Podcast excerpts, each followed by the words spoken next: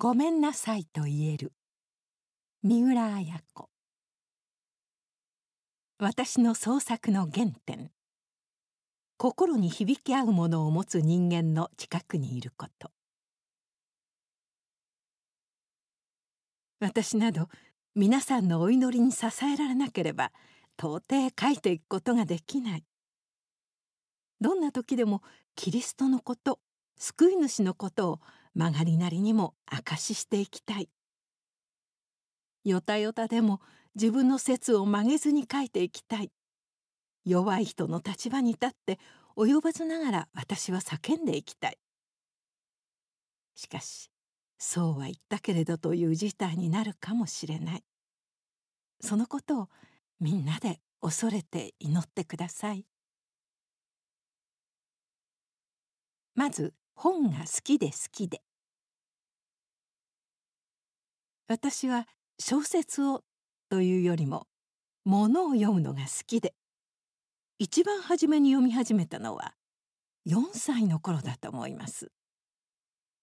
兄や姉たちが何度も読んできたと思われるページのめくれたほとんど絵のついていない本でした。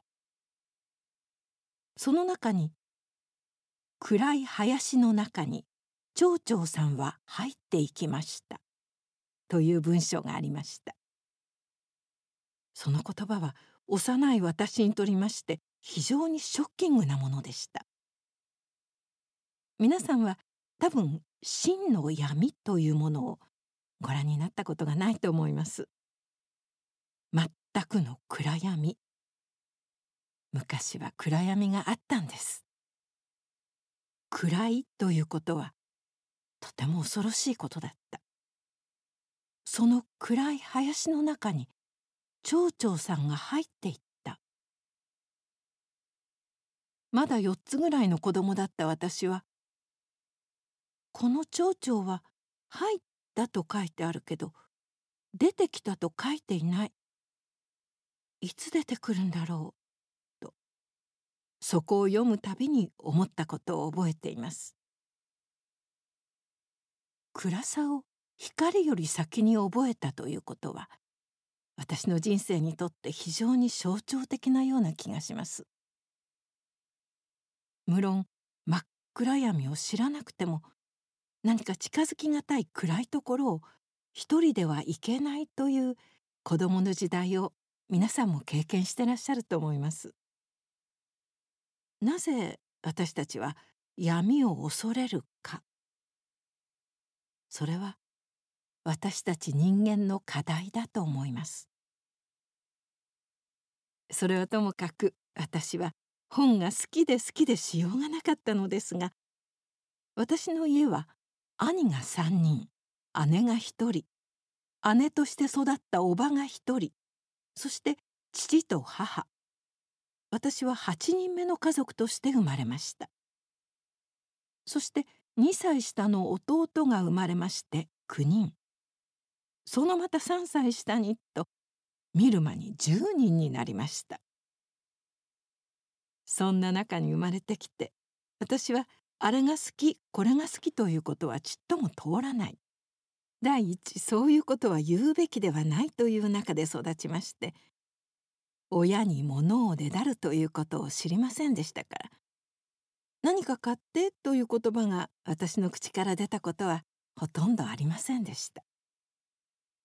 一人っ子や二人兄弟で育った人にはわからない境地かもしれませんが昔の子はどこの子もそうだったと思います。それで本が読みたければ持っている人のところへ借りに行くわけです。お友達の家に遊びに行ってそこに本棚があればすぐそのそばに行って読みたい本を借りてくるとか。少女雑誌少年雑誌については毎月配達される日を覚えていて買った人が読み終わった頃をめがけて借りに行くとかして読みたい本を何とかして読むわけです。読みたいとも思わないうちに何々全集とかいうのがずらっと並べられて「読んだのか?」と聞いたら「まだ読んだことがない手にも取ったことがない」という子どもさんがいますがそうではなくて読みたくてしようがないという子供はどんな苦労してでも読むということをやるわけです。三浦の兄は植木屋をしておりましてこんなことを言ったことがあります。挿し木に水をたっぷりやったら枯れてしまう。水はたっぷりやらずに少なめに遠くにやると木は自分の根でもってそこにしっかり根を張って自立することができるそうです。私もこの例え話のようなそんな中で育ちました。教科書以外は父も母も見事なぐらい一冊も私に本を買ってくれたことがありませんでした。だけどそれを悲しいとも思わなかった。悲しいといえば悲しい状態の人がたくさんいたのに誰も悲しい顔をしていなかった。みんな本の貸し借りをしていました。私は本がないのですから本箱もなかった。机もうちには3脚しかなかったので代わる代わる使う。あるいはおひつの上で字を書いたり半台の上で書いたり出窓の上で宿題をしたりしていました。つまり文化的な環境としてはともいいことはなかったと思います。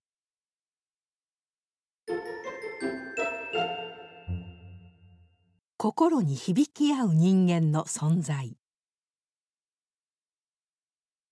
私が小説を書くためのいわゆる備えられた目に見える環境というのはなかったと思います。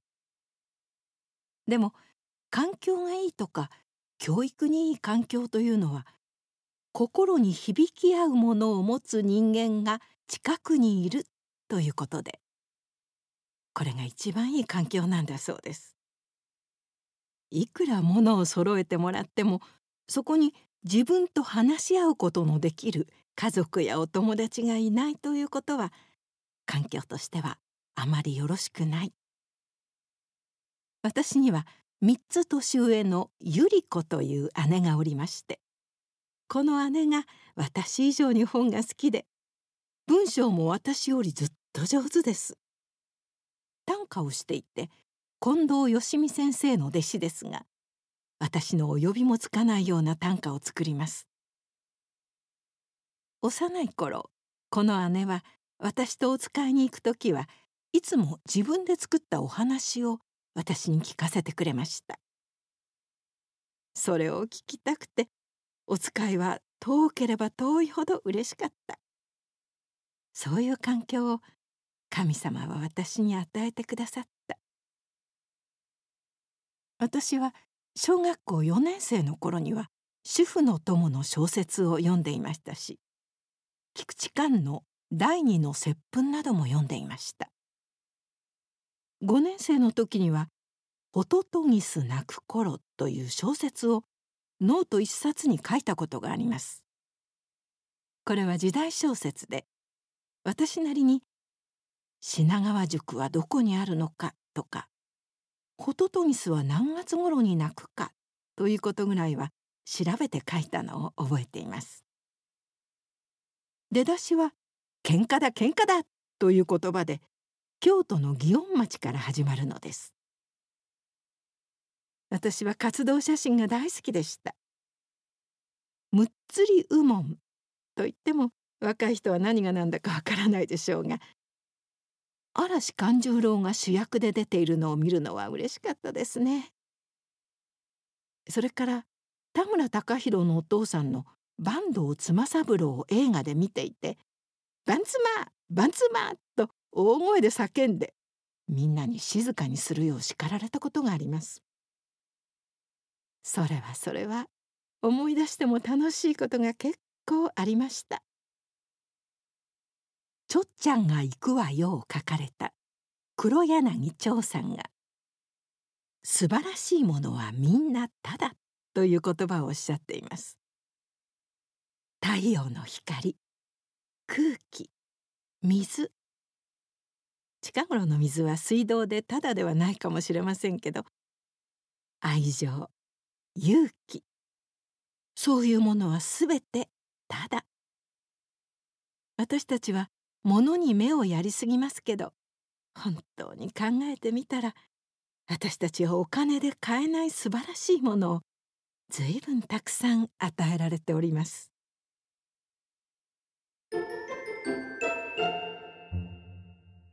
何かがわかる瞬間がある。私が小学校を卒業してすぐに読んだのはヘルマン・ヘッセの「デミアン」でした。これは主人公のシンクレールが112歳の頃から始まる少年の自伝みたいなものです。戦場で傷を受けたシンクレールという主人公が自分の子供の頃を思い出して書いているのですがそれを読んだ私にはまさにカルチャーショックを受けたようでした。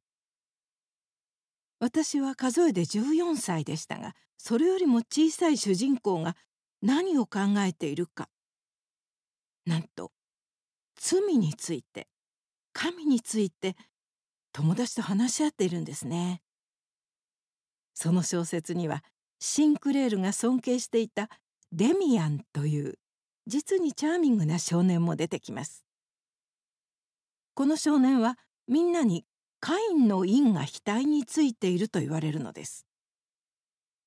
私は聖書をよく知りませんでしたからカインの因が額についているということがどういうことかわからないのです。しかしわからないなりに何かが分かった。口で説明できなくてもわかるということが子供にもあるんです。私はそれから翻訳小説に夢中になりましてアンドレ・ジードだのドストエフスキーだの。モーリャックはもう少し後でしたけれどもそういうのを一生懸命読みました。このデミアンの子供同士の会話の質の高さ内容の深さにびっくりしてこの小説は特別かと思っていたのですが皆さんお読みになったでしょう。アンネの日記。戦争中ユダヤ人の子供であるアンネはナチスに追われます。見つかればユダヤ人は全部引っ張られていきます。何も悪いことをしていないのにユダヤ人というだけでそこに生きることを許されないというひどい時代があったわけです。隠れ家に住んでお父さんお母さんお姉さんそしてアンネ。アンネが13歳14歳の2年間のことでした。その隠れ家に移る時には可愛い大好きな猫と別れてこなければならなかったアンネは猫をバスケットに入れていくと言って聞かなかった隠れ家というのがどういう生活かアンネには分からなかった。その猫が一声鳴いたらあ猫がいる。人がいるんじゃないかと分かってしまう。トイレだって水洗のトイレをどのようにして使ったのでしょうか。物を煮炊きするのでも煙を出すことができない。息を詰めてひそひそ声で話をしなければならない隠れ家の中で。彼女は毎日の生活を丹念に日記に書いた。その中で同じユダヤ人の少年と同じ階に住んでいて初恋をしたりするんですその少年との会話もやはりデミアンに書いてあるのと同じように「本当にあなたは神を信じているか?」というように神のことを話し合っているんです私は素晴らしいと思いました私が14歳の時に読んだデミアンの世界がアンネの日記の中にもある。ますます私は小説を読むのに惹かれました。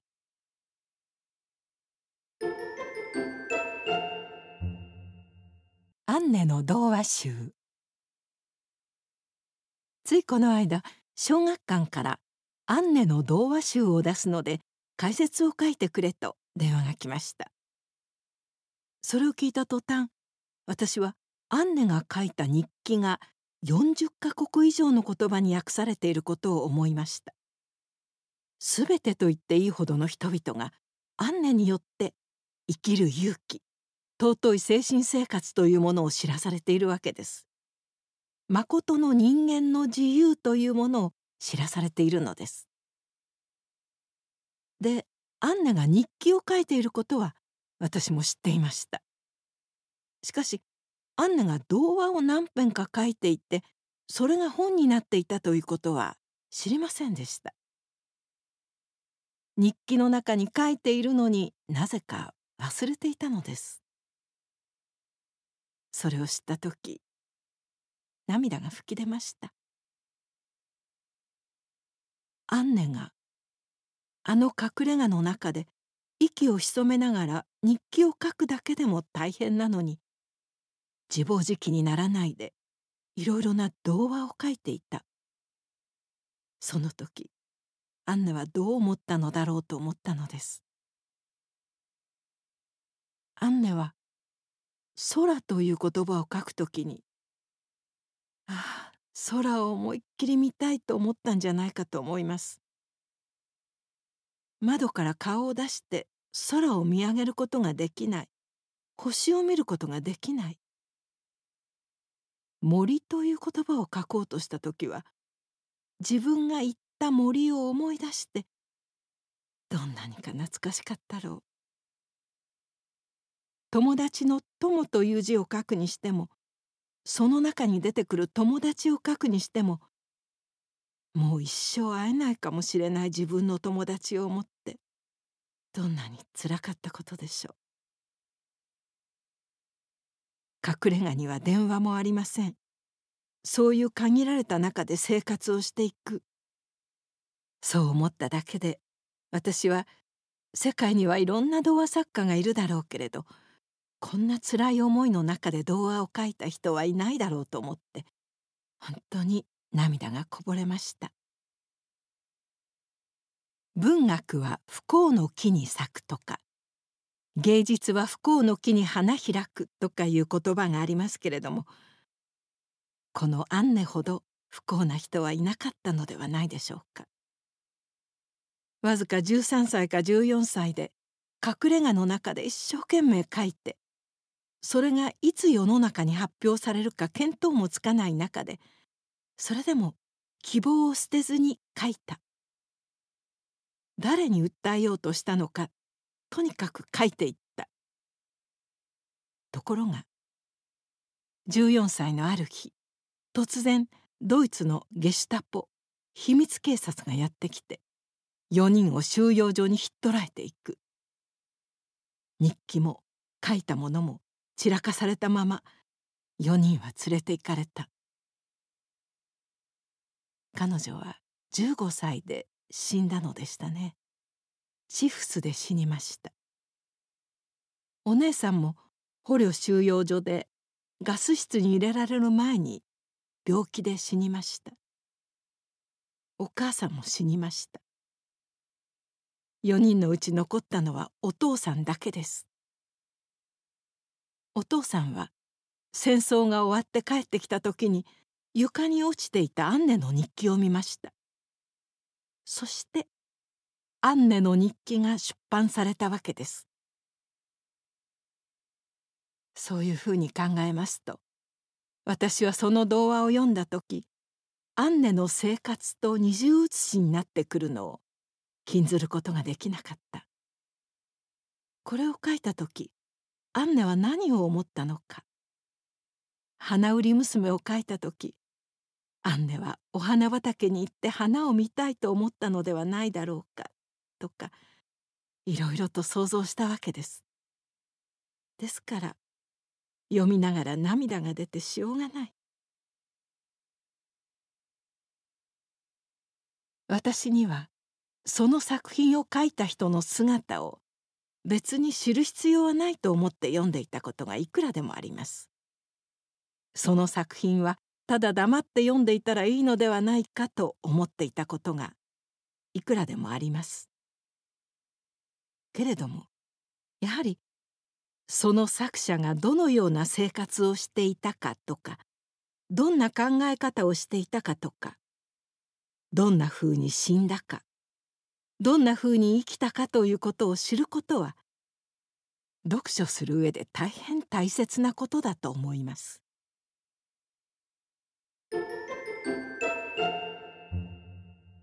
キリストの愛を伝えるため。ところで私が小説を書く第一の目的はと言いますと端的に申しましてキリストの愛を伝えたいということです。キリストの愛を伝えるのに人はどうするか。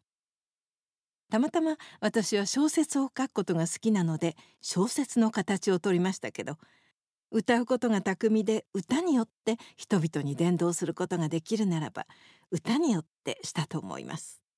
また絵を描くことがうまければ絵によって私はキリストの愛を示したかもしれません。でも私にできることは小説を書くより仕方がなかったわけです。私が三浦と結婚した時はただ仲がいいだけの家庭じゃなくて私たちを救ってくださったイエス・キリストの愛を私たちのできる限りの方法で人々に伝えていく過程でありたいということを話し合って結婚しました。そして先輩から家庭も教会でなくてはならないという言葉を聞きました。私たちの家庭が教会でなければならないということは家庭もまた祈りの場所であり伝道の場所であり聖書を読む場所であるということです。人々を受け入れる場所であるということです。これを心に銘じて生きていく。その延長線上に私が小説を書くということがあったわけです。忘れもしない昭和38年の正月に朝日新聞で1,000万円の懸賞小説が公募されました。近所に住む弟が私にこの記事を見せてくれました。私はそれを見て1日分3枚として1年分では1,000枚。そんな技術は素人には考えられない。ですから私になど到底書くことはできないと思いました。しかしその晩一晩にして後に氷点となったストーリーのおおよそが出来上がったのです。実はこれには一つの背景があったのですが私が病気で13年間寝ていた間に私の登園の者小学生の男の子と女の子とそのお母さんの3人が刺されるという死傷事件があったのです。幸いにして女の子一人は助かりましたけどその事件はやはり大きなショックでして。その人たちは私と血縁ではありませんでしたけどもしもこれが身近な兄弟であり親であり夫であった時に私はその犯人を許せるだろうかと思ったものでした「汝の敵を愛せよ」という言葉があるけれども果たして許せるだろうかと思いました。許せないと思いました。本当に許すということは大変なことだと思いました。私たちは足を踏まれたって許すということはなかなかできない。大事なものを壊されたとしたらなおさら許すことができない。向こうがごめんなさいと言えば許すことができても言わない時にはいつまでもあいつは私の足を踏んだ失敬なやつだと踏み返したりするでしょう。私たちはそういうふうに生まれついていると思います。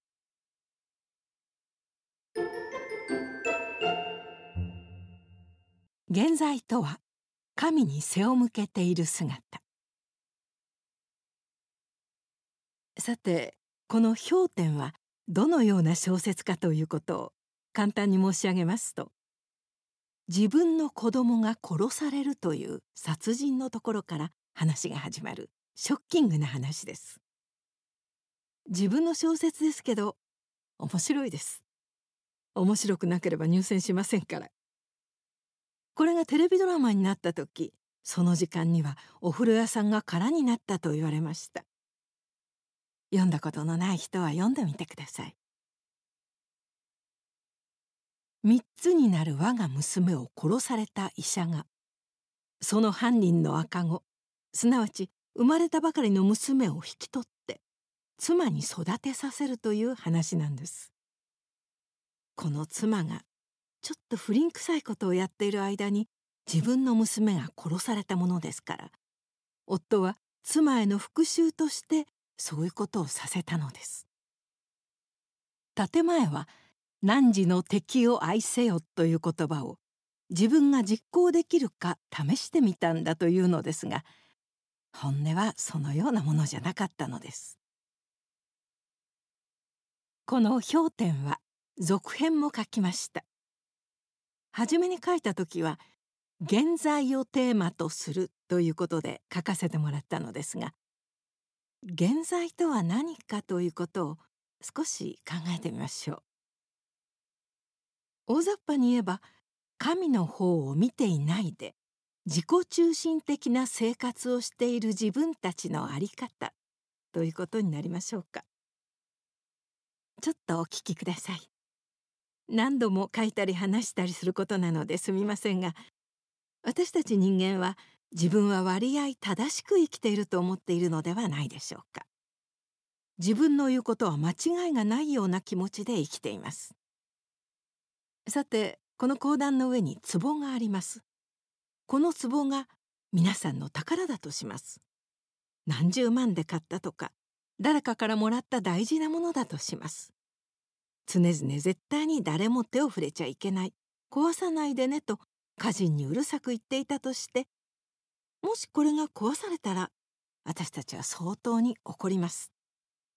誰しも大事なものを壊された時にはすごい顔をして怒るだろうと思います。そして怒って何が悪いとばかりそこに誰もいたたまれないくらい怒ります。しかし自分がそれを壊した場合どうでしょうか？同じくらいに怒るでしょうか？だから言ったじゃないかと自分に向かって言うでしょうか？自分が壊した場合はちょっと頭を叩いてしまった惜しいことをしたと思うくらいのものです。あんなに壊すな壊すなと言ってたわけですからそっと包んでしまってどこかへ捨てたりしてことは終わってしまう。いいですか？壊したという行為は同じです。けれども自分がした時は大して悪くはないんです。1センチぐらいの悪さです。しかし他の人がした悪さは同じ行為が1メートルはおろか何十キロもある悪さになってしまう。こんな不公平なことがありますか？恋人がやったのならまあいいよと言いながら少しは怒ってる。お母さんならどうか？お母さんでも恋人よりは好かれないんですよね。だから50センチくらい。お父さんにならもっともっと怒る。相手によって不公平なんですよ。私たちが言ったりしてることは。ところが公平に生きているつもりでいる。自分が言うのは間違いがない。なあ怒るのも間違いないよなと言ったって聞いている方はそれほど怒ることじゃないよと思っている。そういうものなんです。お互いに悪い悪くないとやって測り合っているんです。そして人がやったいいことは大したことない。しかし自分がやったいいことはすごくいいんですね。その辺のゴミを拾ったことだって新聞に書いてほしいくらいいいことなんです。そういう自己中心的な人間が神を見ずに生きている姿。神に背を向けている姿。それを現在の姿ということができると思います。的外れの姿ですね。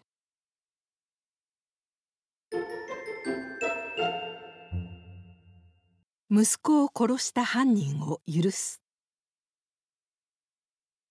ところで自分の娘が殺されてその犯人の娘を引き取るなんてそんな無理なことはできやしないと言った人がいます。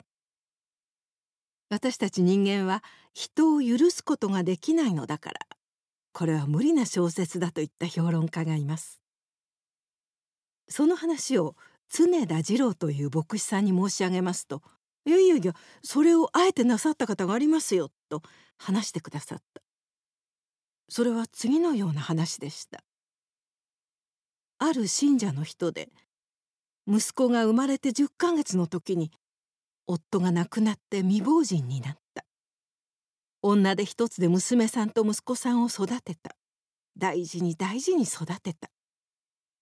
その息子さんが戦争に行っ帰ってくるのを待っていたら帰ってきた。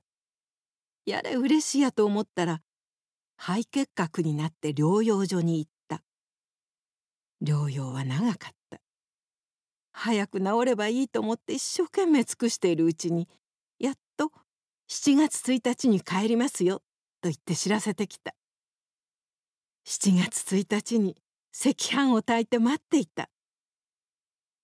帰ってこない。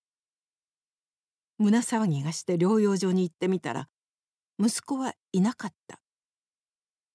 息子は外気小屋といって療養所の外にある自炊して回復を図る一人住みの小屋があってそこにいるはずが中がぐちゃぐちゃに引っかき回されていて息子はいなかった。どうしたんだろうと思っているうちに何ヶ月か経って白骨死体で見つかった。その時警察は自殺と断定した。しかし7月1日に出ることが分かっていて自殺する理由はないのです。お母さんは夢を見た。息子が手でサインを送り二人にやられたと言っている夢を見た。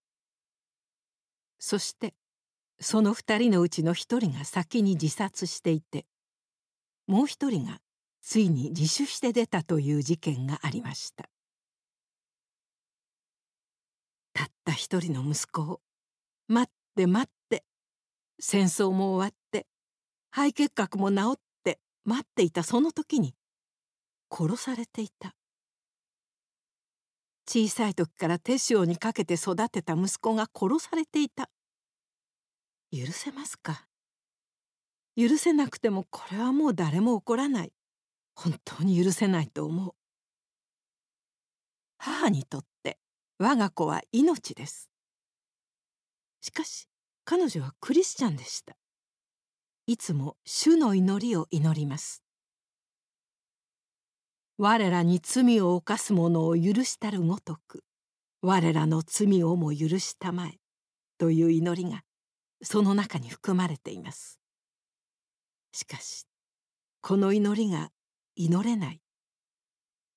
許したるごとくとは祈れない。となるとキリスト教をやめるしかない。しかしキリストを捨てることはできない。キリストに従うとすれば許さなければならない。許しもしないで我らに罪を犯す者を我らが許すごとくとは容易に言えない。罪深い人間として許していただいた私たちは日常においても神様に私たちの罪を許してくださいと祈ります。人を許さないのに自分のことは許してくれというわけにはいかないわけなのです。それはともかくその事件に話を戻しましょう。ある日その犯人の母親がおろおろして訪ねてきて「許してください」と泣き伏したそうです。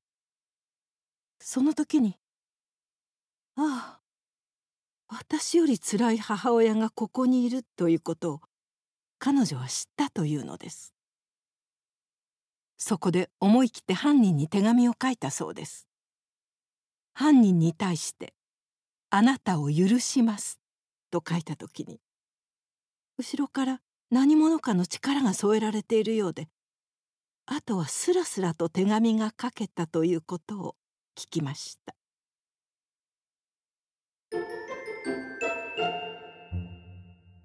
新しい価値観の中に生きる。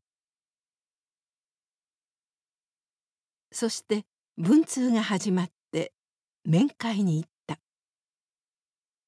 面会に行ったらまた憎しみが湧くんじゃないかと思いましたけれども。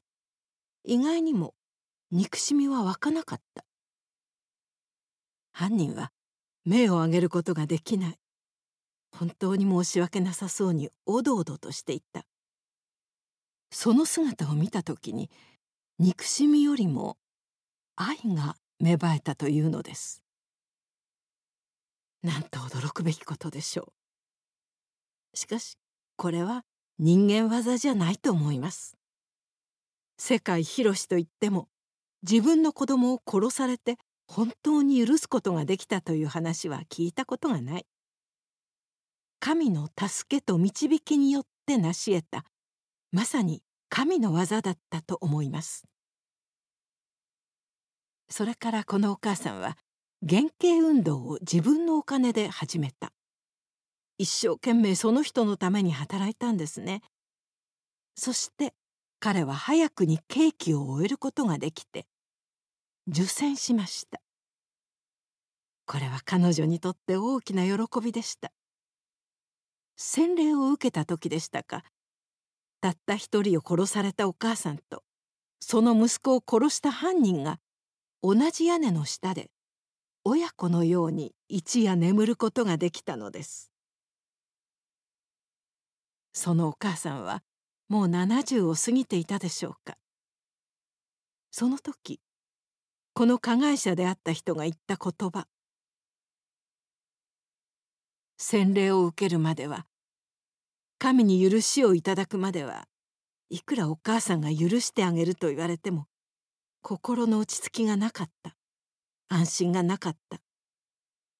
しかし洗礼を受けることによってイエス・キリストが自分のこの罪を背負って十字架にかかられた。自分が死刑になるべきところをイエス・キリストが変わってくださった。すべての罪を負ってくださったということを本当に知って自分は本当の罪からの解放を知った。これは本当に重大な言葉だと思います。人間同士には確かに許してあげるとか許してもらったということがありますが人間相互間だけでは本当の罪の解決は与えられていないのです。本当の罪の審判者は誰かというと神様なのです。イエス・キリストの父なる神なのです。この後お嫁さんの心配をしてお嫁さんをもらってあげて離れてはいてもずっと親子のような付き合いをしているということを聞いて私は神様はまことに私たち人間を心底導いてくださる神だと思いました。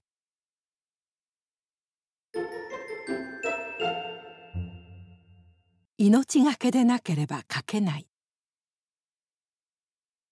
なおここで一つ考えておかねばならないことがあります。何らかの事件が起こった時教会士という牧師先生や僧侶の方がいて犯人を立ち直らせようといろいろ努力します。その時加害者だけが苦しんでいるのではなくて許すことができなくて苦しんでいる被害者の生活にも解決を与えなければ本当の許し合いが完成されたことにはならないということです一つの事件がこれで終わったというわけにはいかないのですね。新聞には誰々が殺されて犯人が捕まった一件落着となっていますが実は一件は決して完全に落着していないそれどころか地獄のような苦しみが当人同士の中に始まるわけです。ですから加害者被害者の両方に誠の解決が求められるというわけです。ものを書くということで一言付け加えて終わります。小林滝次はその頃の政府の気に入らない小説を書いたために死にました。小説を書くということは鉛筆一本の軽い仕事と思っているかもしれませんが命がけでなければ書けないことがたくさんあるのです今の時代ペンは剣より強いと言うけれど銃を向けられた時にペンを収める人はいくらでも出てくるわけです本当です。私など皆さんのお祈りに支えられなければ到底書いていくことができない。戦争中多くの小説家が従軍記者として戦地に行って軍の思い通りのことを書いた。その時書かなかった人は食べていくことができなかった。そういう時代が目の前に来ています。私はどんな時でもキリストのことは曲がりなりにも証ししていきたい。私たちの救い主のことを証ししていきたいと思います。そしてよたよたでも自分の説を曲げずに書いていきたいと思います。弱い人の立場に立って叫べない人たちの立場に立って及ばずながら私は叫んでいきたいと思います。しかしそうは言ったけれどという事態になるかもしれません。そのことをみんなで恐れて祈ってください。どうもありがとうございました。ごめんなさいと言える。私の創作の原点。心に響き合うものを持つ人間の近くにいること。朗読中村恵子。